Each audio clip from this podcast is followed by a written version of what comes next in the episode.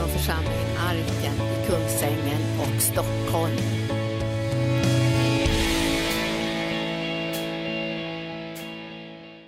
Ja, vi välkomnar dig helige Ande. Det är din dag. Vi är så tacksamma över att du har blivit utgjuten över allt kött.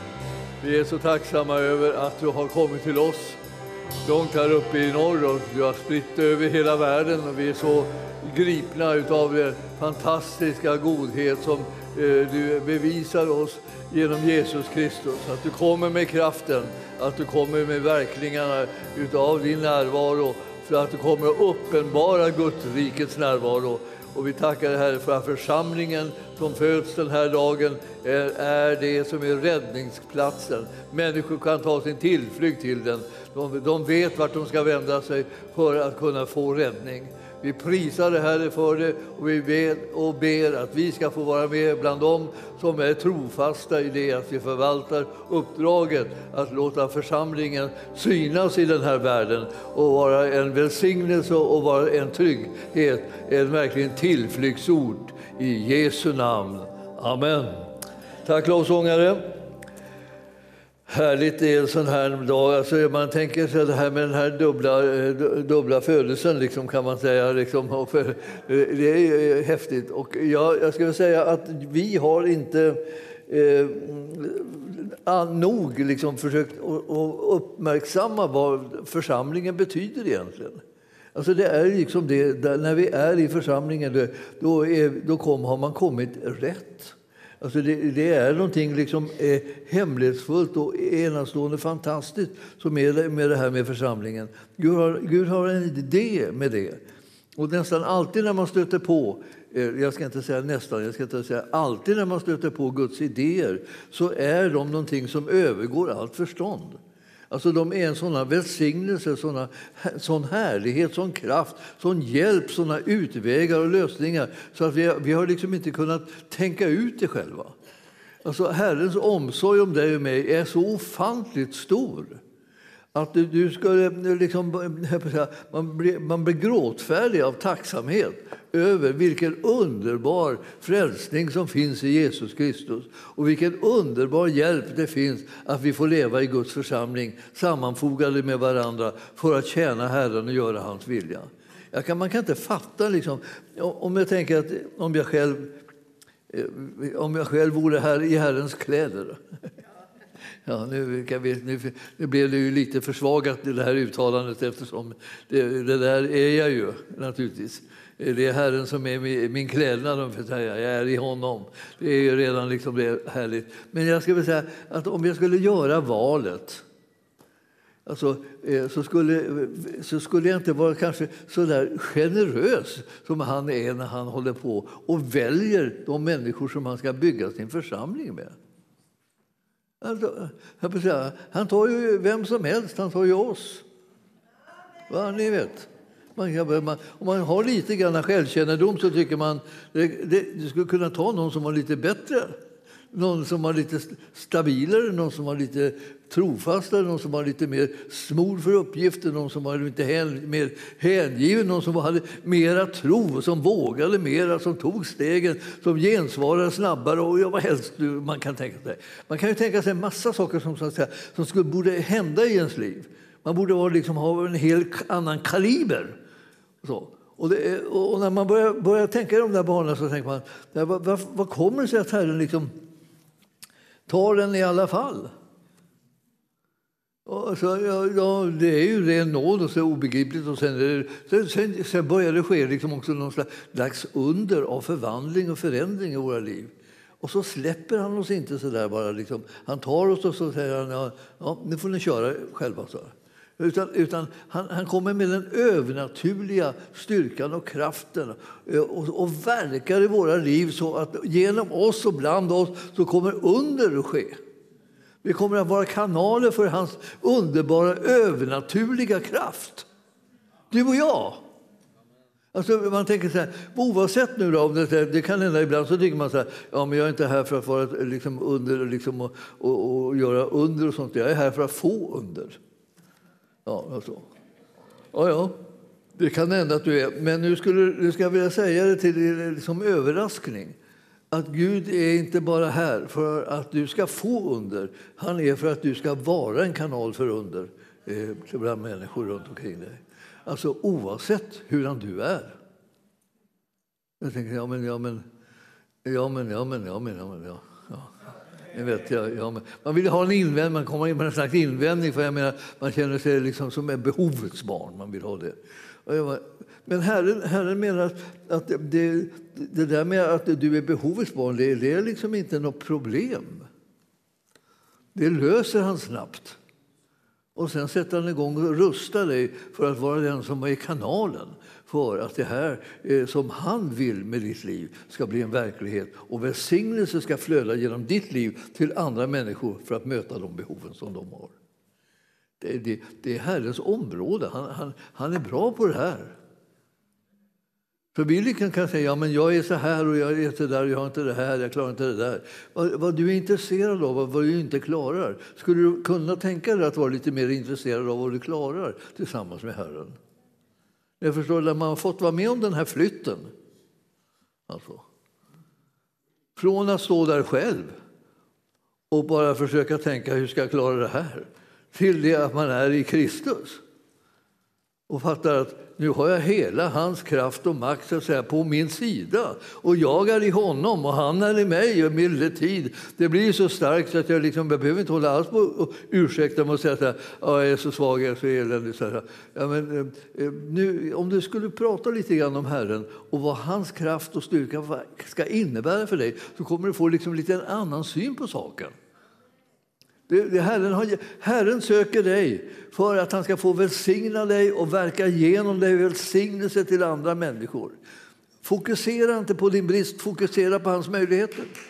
Alltså jag, jag, jag, känner det att ja, vi vet att vi behöver många saker och vi vet att vi har många brister och, och, och svagheter och sådär. Men vi kommer inte ihåg så lätt att vi har sån styrka, sån kraft, sån makt, sån väldighet närvarande i vårt eget liv genom Jesus Kristus. Alltså det, du och jag du är liksom, vi är liksom laddade för att vara lösningar istället för att vara de som är problemet. Sluta upp och tänk på dig själv som problemet. Tänk på att du är lösningen. Därför att med Jesus klarar du vad som helst. Om du vore alldeles ensam och utan honom, ja då vore det illa. Men nu är du inte utan honom, utan nu är du i honom.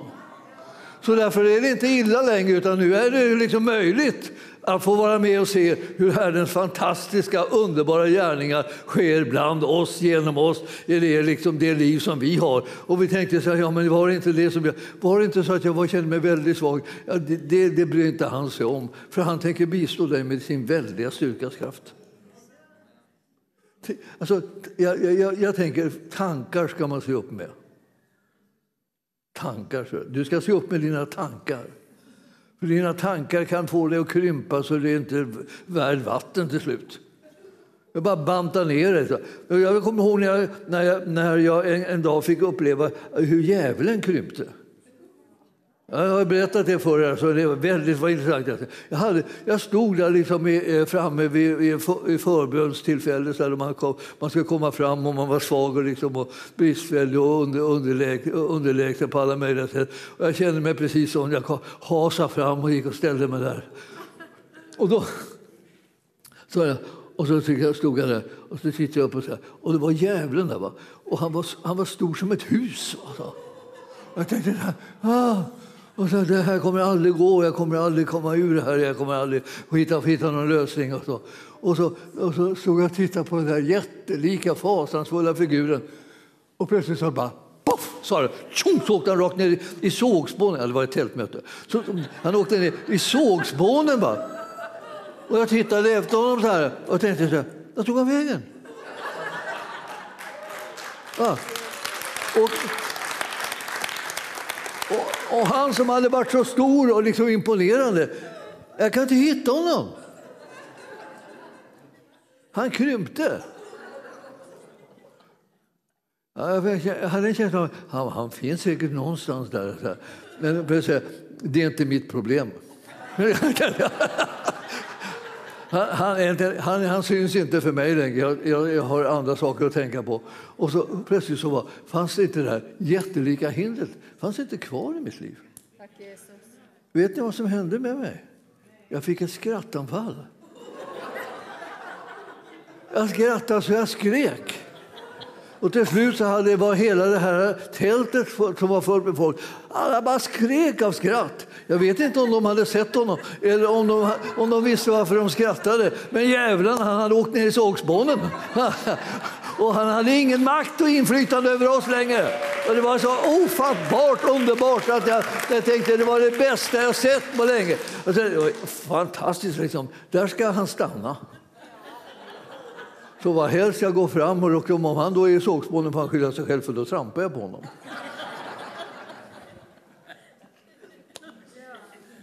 Jag förstår att det, man ska inte göra stora saker av liksom ovidkommande ting.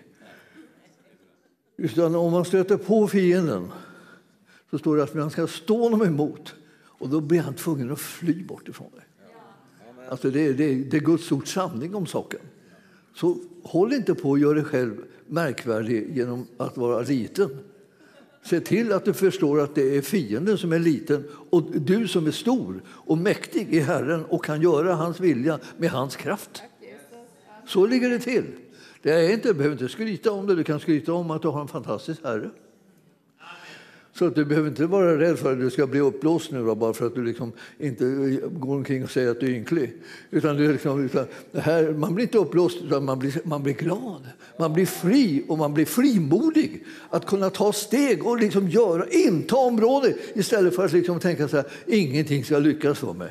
Vad är det för några bibelord som säger det? Ingenting ska lyckas för mig. Man undrar liksom, vad, vad, vad, vad hittar ni för bibelställen? Liksom? Ja, jag ska inte skylla på er, jag, jag pratar liksom nästan om mig själv också. Så det, här att, det var lätt att hitta liksom på liksom en slags negativ bild om sig själv istället för att komma ihåg att Herren hade sagt något helt annat.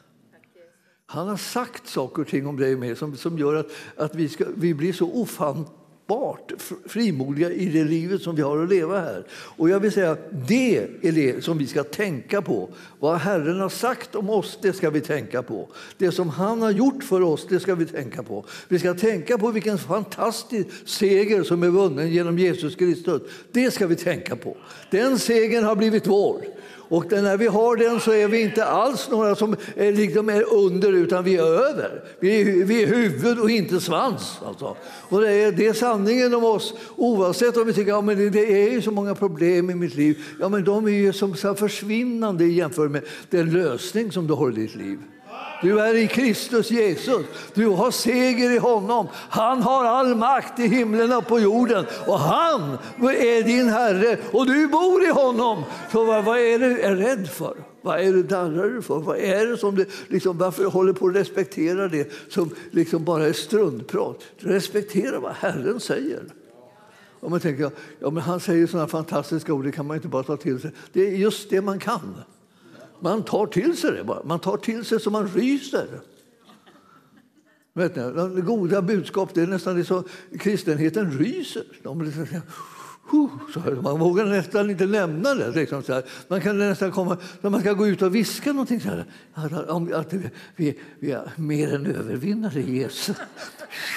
Ta det som en liten hemlighet, så här, liksom, bara ingen hörde det. Alla ska höra det. Det gäller alla. Alltså, Jesus seger är lika stor och lika mäktig och tillräcklig för varenda en av oss. Det är liksom, om du sitter och tänker att ja, jag är inte som de andra, det, det spelar väl ingen roll, det bryr sig inte Herren sig om på det viset. Utan han kommer komma med sin väldiga styrkas makt och kraft och verka genom ditt liv i alla fall. Och du kommer bli väldigt överraskad över att kunna verka genom mig. Hur, hur kunde det gå till? Ja, han är, han är mäktig. Han är stor. Han är god. Han älskar alla människor. Han hjälper vem som helst. ja, men eh, inte vem som helst, inte om man är så där och så här och så där. Och Det gör han visst det. Kom till honom och be om hjälp, du ska få se. Att han hjälper vem som helst. Alltså, han går inte och väntar jag ska vänta till du kommer, då ska jag säga bara nej. När du ber om någonting, nej, det blir ingenting. Det blir ingenting. Du har inte brytt om, du har inte skött det, du har inte gjort det här, du har inte gjort det där. Ja, det blir nobben. Nej. Det är inte erfarenheten som vi har när vi har kommit till Herren. Och det har ingen som har kommit liksom säga, jag bara påpeka, jag har varit perfekt så länge så nu behöver du ge mig det jag ber om. Ingen. Alla, alla kommer där och att det här var riskabelt. Om jag inte vet vem han är, så småningom lär jag känna honom som den han är. Han är god. Han är överflödande god. Han älskar oss så till en milda grad så att man känner liksom, att eh, vad ska det här ta slut? Jag, liksom, eh, jag, jag dör. Jag, jag, alltså, jag, när, jag, när, jag, när jag mötte, när jag mötte hans, hans kärlek så där, personligt Första liksom gången riktigt, det var, det var någon gång strax i 20-årsåldern. Så här. Alltså, jag hade ju hört om honom, men jag visste att han var god och alltihopa. Alla var, alltihopa var teorier. Men så hade jag liksom kommit in i... Liksom, jag, skulle, jag skulle inta området liksom, att vara tacksam. Så jag hade tackat Gud i månader, ja, det måste kanske inte vara år som jag höll på med det här. Tacka Gud, jag tackar Gud, jag tackar Gud, jag tackar Gud, jag tackar Gud. Och jag höll på så här. Och jag tyckte, och jag tyckte att det, liksom, det var, alltihop blev som på låtsas. Liksom så. Och så den, en dag när jag låg hemma i mitt rum, i en soffa där, efter att jag kom hem från skolan, så, ja, då var jag lite, lite drygt 20 då. Så låg jag där. Och så tackade jag Gud. Då. Och plötsligt va, så kom, kom han i en våldsam våg av kärlek. Alltså den, den kom liksom nästan som bortifrån dörren, rullade in liksom på något sätt. Jag, liksom, jag, jag, tänkte, jag tänkte han kör över mig totalt nu. Och så, och då kom den över mig så här. Och, och, och jag, jag, jag nästan bara, liksom bara skrek. Och, så, och, jag tänkte, och det var en kärleksvåg som kom över mig. Liksom. Och han bara bara åh, tog över allt. Liksom. Och, och all, all, allting, allting som hade jag tyckte betydde någonting och som var liksom problematiskt och svårt och trassligt. Och allt det, var. det var liksom bara upplöstes. Och där låg jag liksom, jag var så älskad så jag trodde jag inte kunde andas. Jag, jag, jag, jag och då började jag säga jag dör, jag dör. Men så visste jag, visste jag, det var ju precis tvärtom. Det var så, jag lever, jag lever, jag lever, jag är älskad av Gud. Alltså jag var så älskad av Gud för att jag, jag tänkte så här, det här är inte klokt. Jag kommer inte klara att överleva det här. Liksom, ja, det var, det var, jag kände mig liksom, det drog åt alla håll och kanter. Liksom. Jag var inte beredd på något sånt här. Och jag var inte liksom på något sätt, jag kände att jag var inte utrustad för att kunna ta emot det. Jag vet inte vad jag skulle stoppa det. Ja. Det var liksom någonting som då Herren påminner sig om, mig om det här. Vad, va, va är det du har? Vem är det som är med dig? Vad, va är, va är det som är det viktiga i situationen som du har i livet? Den viktigaste med den situationen är att du är tillsammans med Herren. Han som har all makt i himlen och på jorden. Med honom är du. Och vet du, vänd dig vid tanken. Det är en hälsosam tanke. Om man kan få planterat in den här tanken liksom in i Guds församling så förstår ni, så kommer det inte finnas någon makt som kommer att stå emot Guds församling när den då reser sig upp och vet vem den är och gör Herrens vilja utan att backa, utan att frukta, utan liksom massa anklag, självanklagelser och, och krypande och ålande hit och dit. Utan liksom med en övertygelse om han, att han som bor i oss, han är större än den som är i världen. Är, vi är inte några liksom som, som besegras, eller vi, utan det är de som vinner seger. Och vi, när vi tror på Herren, då, då, är, då är vi det. det är så här, den, han, tron på honom, det talar om för oss att vi är frälsta. Det är liksom räddade. Alltså det, det, är inte så att vi ska bli det, liksom, utan vi är räddade. Så det är redan klart, saken är redan genomförd och fullbordad. Det här gör ju det att, att vi, vi blir en maktfaktor i den andliga världen. Därför att det är det som Herren har planerat och det är det som han har tänkt.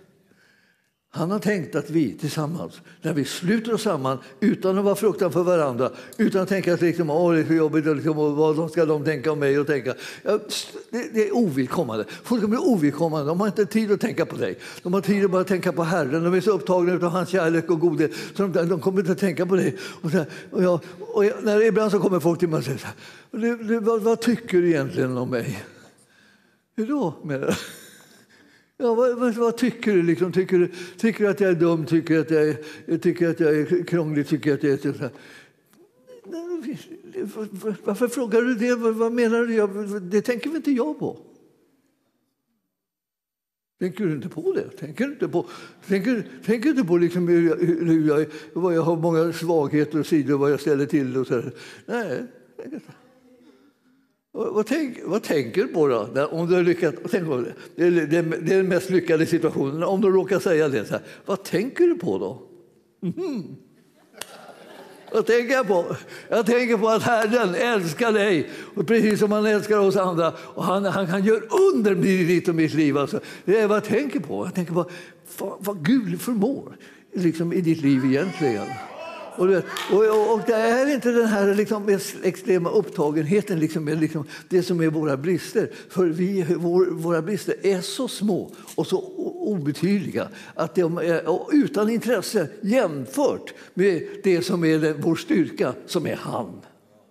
Det är han som är vår styrka. Vad helst du går fram så är du i honom vad helst du liksom, håller på med och grejer med så, här, så har du hela hans kraft och makt liksom, till ditt förfogande för att lösa de här sakerna. Varför skulle de inte lösas? Det begriper jag inte. Och om du dessutom tycker att det är något värt att göra det som är Herrens vilja för att den här världen ska kunna bli frälst så sluter man sig samman i Guds församling och lever troget i den och håller inte på och bara tänker på sig själv och sig själv och sig själv. Man tänker på Herren och det han vill göra.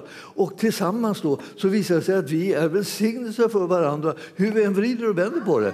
Han har en förmåga att göra oss till välsignelse istället för att vi försöker vara, vara till välsignelse eller vara duktigast av alla eller hålla allting eller klara alla grejer. Och sådär. Det är inte det som är det nyttiga. Det nyttiga är att ta emot välsignelsen och kraften ifrån honom. När vi gör det så kommer vi att kunna hjälpa varandra i kopplingen. Hur olika och hur annorlunda mot varandra vi än är spelar ingen roll. Alla kommer att bli till välsignelse när Herren får liksom ett ord med i laget och placera oss där vi ska tillsammans så vi kan samarbeta med varandra för att bygga upp Guds rike.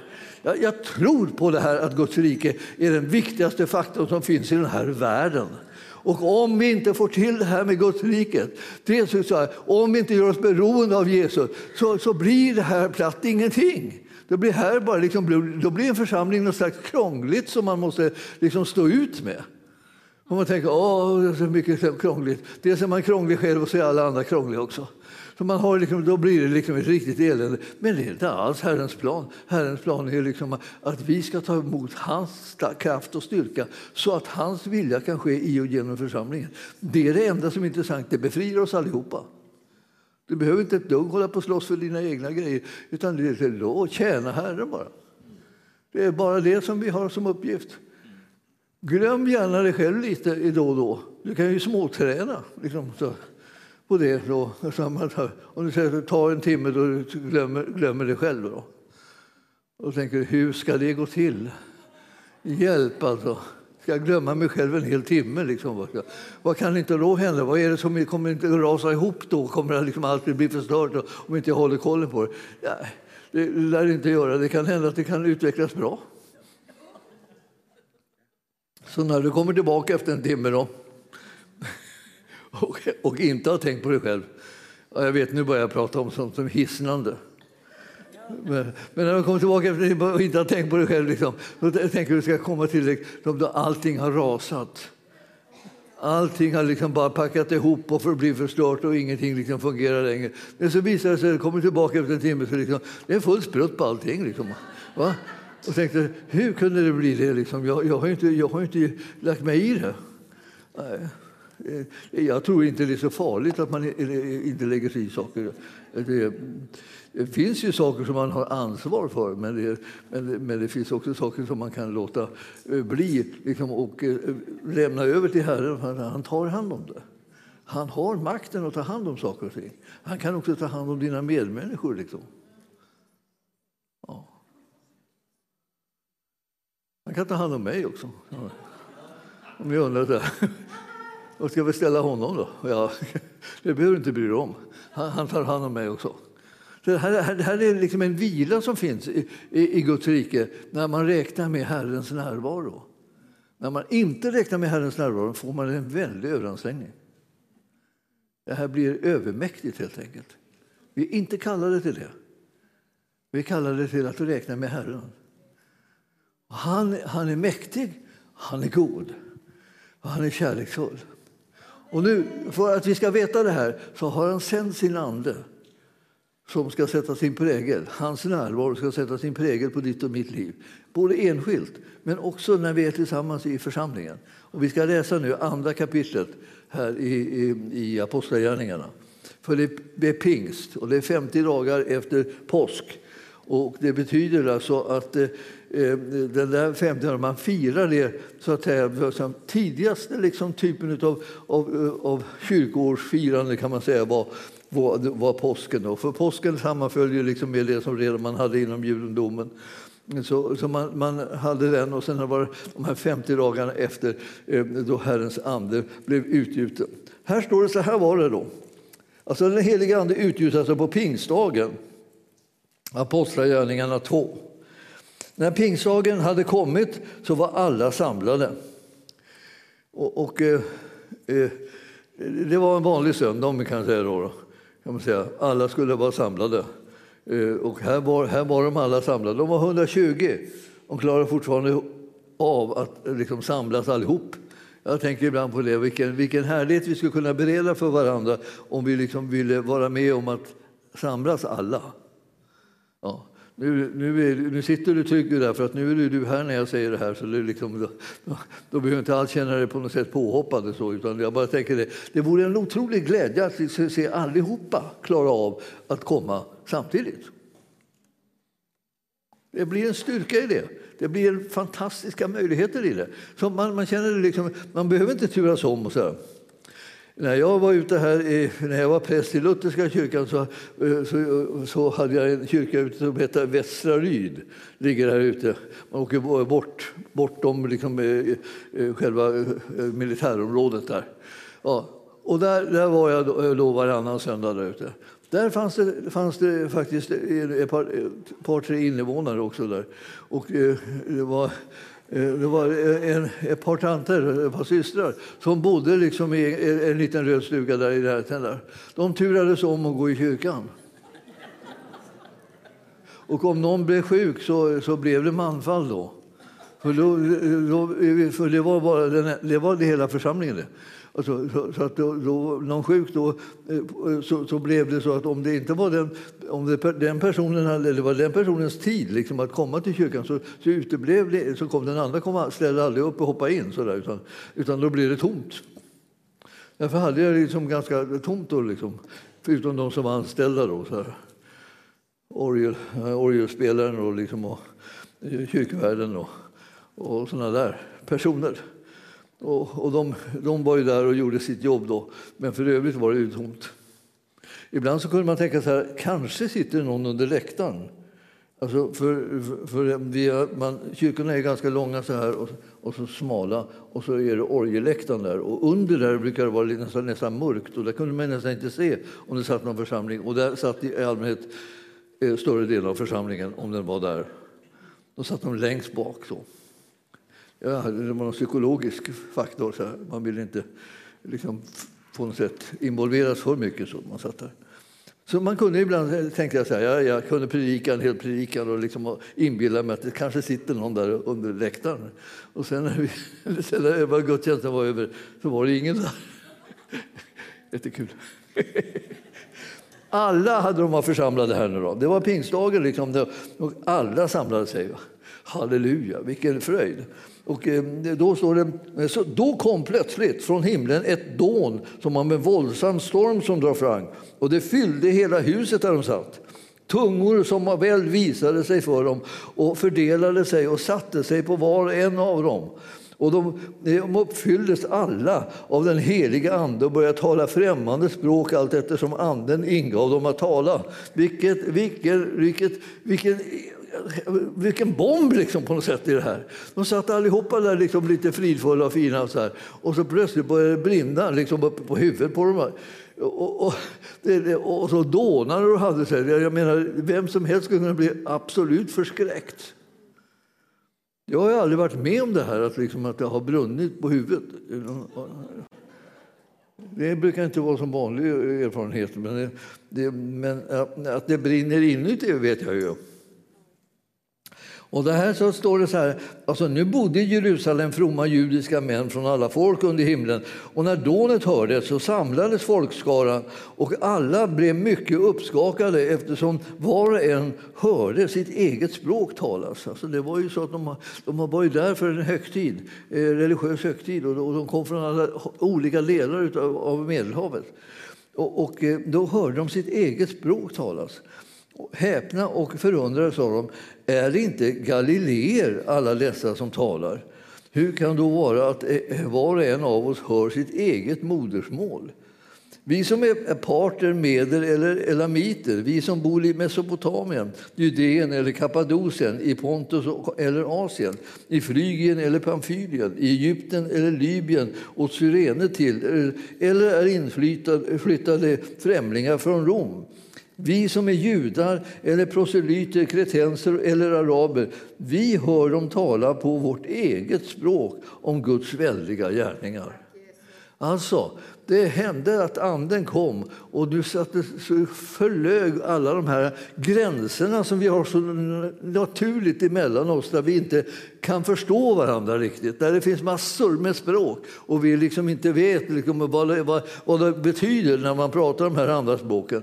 Så småningom så lär man sig några språk och då tänker man hoppas att vi, några fler förstår då vad det är för någonting man säger.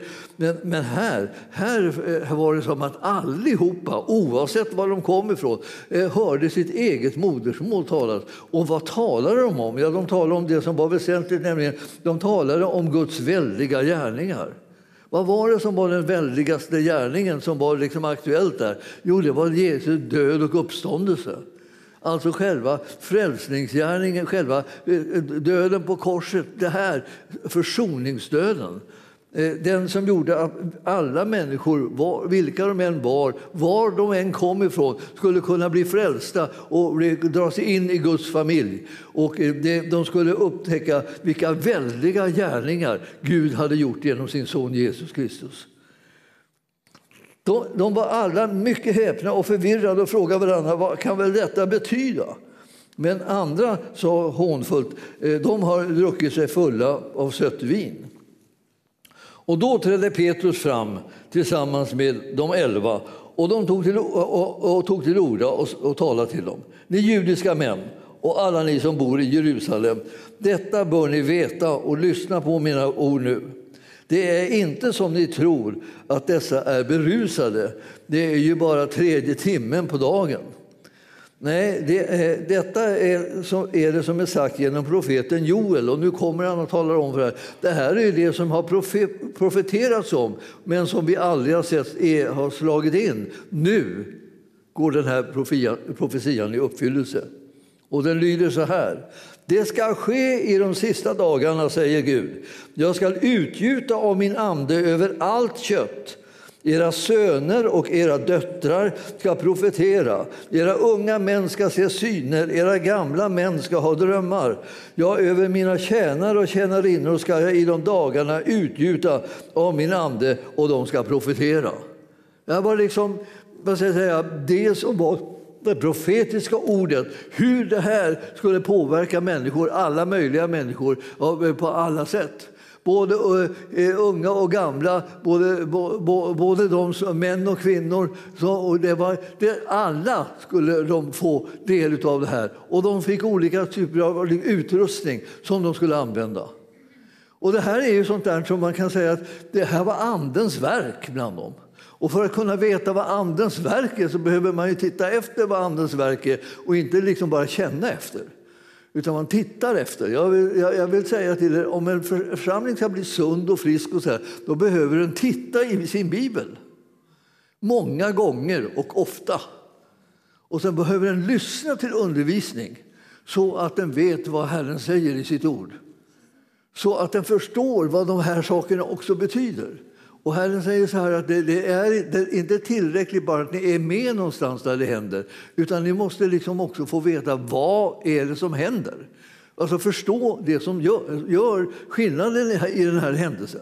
Och därför ska vi ta och bara hoppa över till ett, ett ställe här som bara hastigast och det är det första Korintierbrevet 12. Och, och, och, där säger Herren så här. Och det här är liksom en maning som kommer till oss hela tiden. Alltså. Vi behöver känna till de här tingen. Alltså, vi får inte vara okunniga om de andliga tingen. Annars blir det här förvirrat. Jag kan säga det, alltså, det var väldigt svårt. Jag växte, när jag växte upp så, så jag kommer ihåg jag, jag frågade min pappa en gång så här, eh, så här vad, vad, vad, det här med pingst, vad, vad handlar det om egentligen? Och han, han, jag märkte att han blev lite besvärad. Liksom. Han tyckte, ja, mm. han försökte liksom få någon bra formulering. Han så sökte den där så här, ja, alltså det är liksom eh, Ja eh, det, ja, det kan vara Guds kärlek som kommer och, och eh, berör oss så här. Och, livet ja, bloms, blomstrar eller någonting. Jag vet inte vad han höll på med. Liksom, så där. Alltså, han, han, han hade inte heller fått något svar av någon. Och vad, vad var det här med pingst var för någonting? Anden alltså, och anden. Utan, utan eh, han hade bara hört predikningar som handlade om liksom, nu är det vår. Och så där, nu är det vår, det knoppar brister och livet kommer tillbaka. Och lite så här, lite, så här, lite eh, poetiskt trams. Liksom så. Alltså, eh, bara man hittar på liksom lite, liksom så, att det ska vara lite känslosamt och fint. Så där. Men vad, var det för någonting där liksom egentligen? Ja, det var ingen av oss som visste. Och jag frågade präster som, som var i, i en församling. Och så där, de hade, den ena hade en, den ena förklaringen och den andra den andra. Alla hade de liksom lite olika, det här hur det kändes och, och det här och det, det livet. Och det, liksom, ja, och så där. Men ingen tittade efter. Om man får säga man måste titta efter. Det var det enda sättet att få reda på någonting, liksom, det är att man tittar efter i skriften. Bibeln är till för att lära oss och förklara för oss det som det här handlar om. Inte liksom eh, bara låta oss liksom hoppa över Bibeln och sedan liksom försöka gissa oss fram i tillvaron. Det är inte bra. Så här säger Paulus när han skriver till första Korint, i första, eh, i första Korintierbrevet 12. Alltså korintierna var liksom eh, extremt eh, andliga av sig. Det var väldigt liksom, mycket andliga saker som pågick där. Det var liksom nästan en, en ganska kaosartad historia. Det var i mesta laget kan vi säga, av alla möjliga saker som hände. Och han ville liksom strikta till det här lite grann och säga så här, ska ni tänka, så här ska ni se på det. Det här måste ni veta och känna till för att ni ska kunna tycka att det här blir en välsignelse för er. Annars kommer det här bli bara liksom en kaos. Det var inte fel på det andliga, det var bara fel på kunskapens nivån. Den var låg. Då sa han så här, i 12 kapitlet, första versen där. Då säger han så här, bröder, jag vill eh, inte att ni ska vara okunniga i fråga om de andliga tingen. Och jag har sagt det många gånger till Herren vill inte att vi ska vara okunniga om det. Vi måste ha kunskap om de andliga tingen.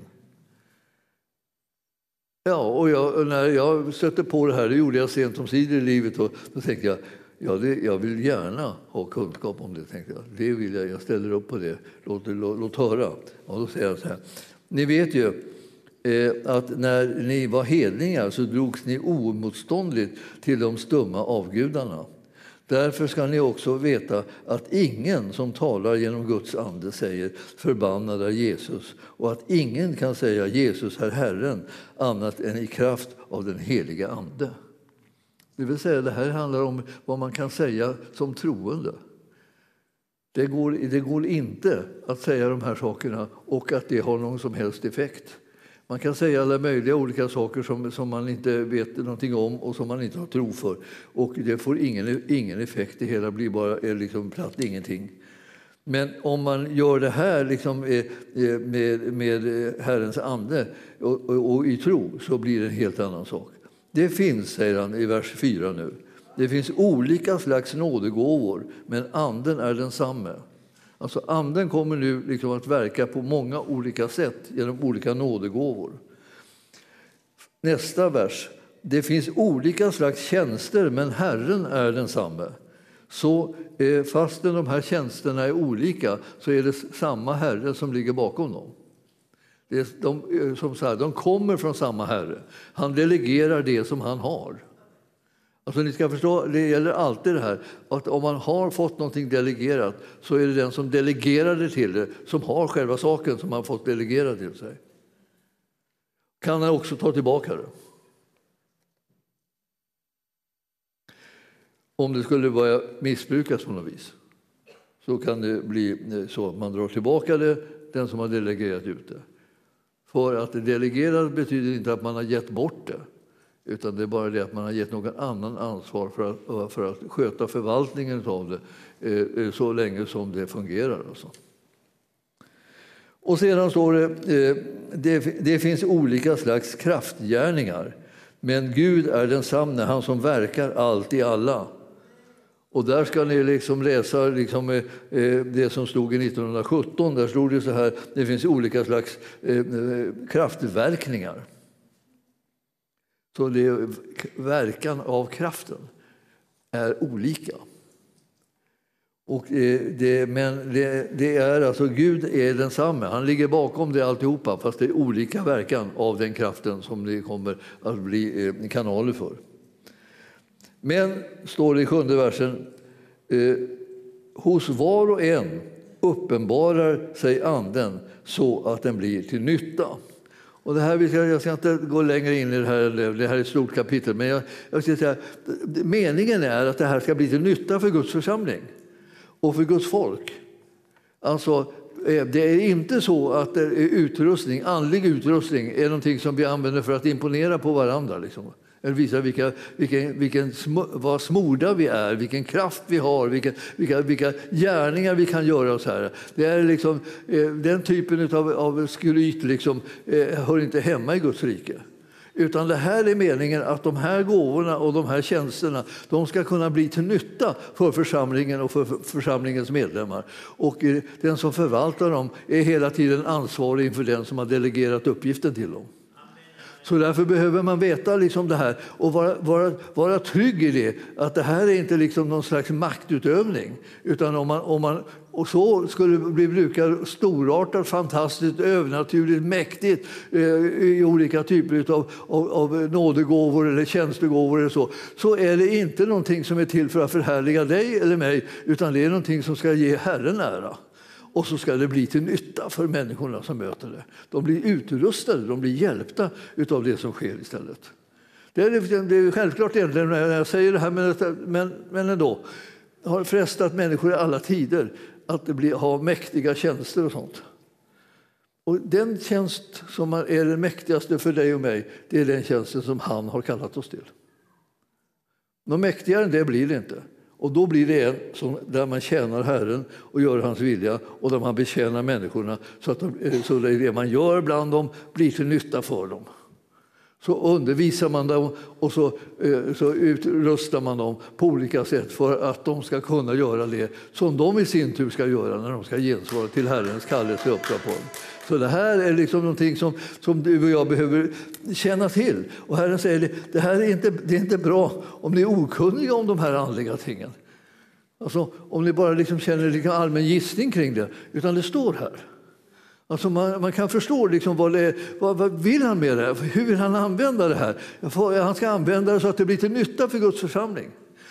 Det, ska bli, det, det, det, är sånt här som ska bli till nytta för enskilda människor. Det ska bli till nytta för människor så att de kan inspireras till att och våga bejaka det de själva har blivit kallade till och liksom se att Herren är mäktig att använda dem eh, oavsett vad det är för vilka människor de är och vad de har för historia eller bakgrund. och så här.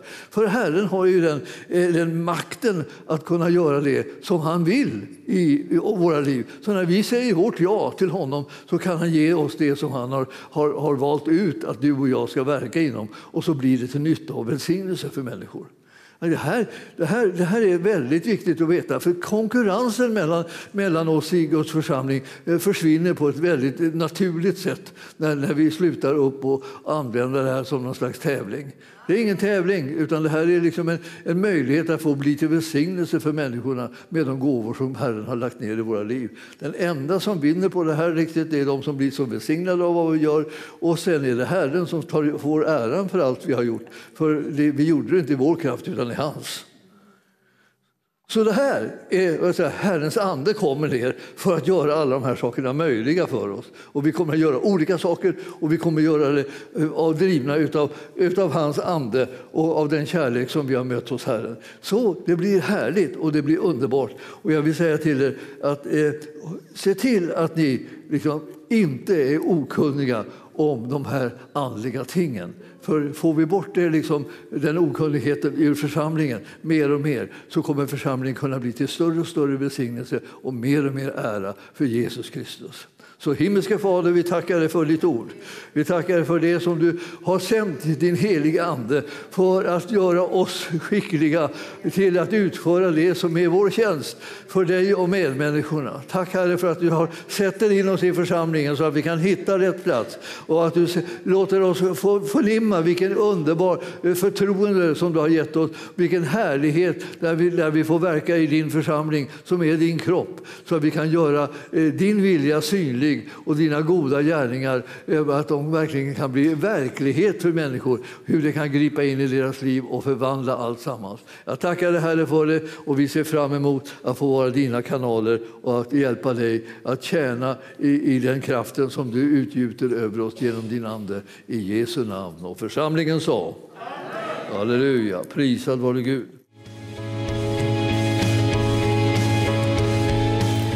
Tack för att du har lyssnat. Vill du få del av mer information om församlingen Arken, vår helande tjänst, bibelskola och övriga arbete, gå in på www.arken.org.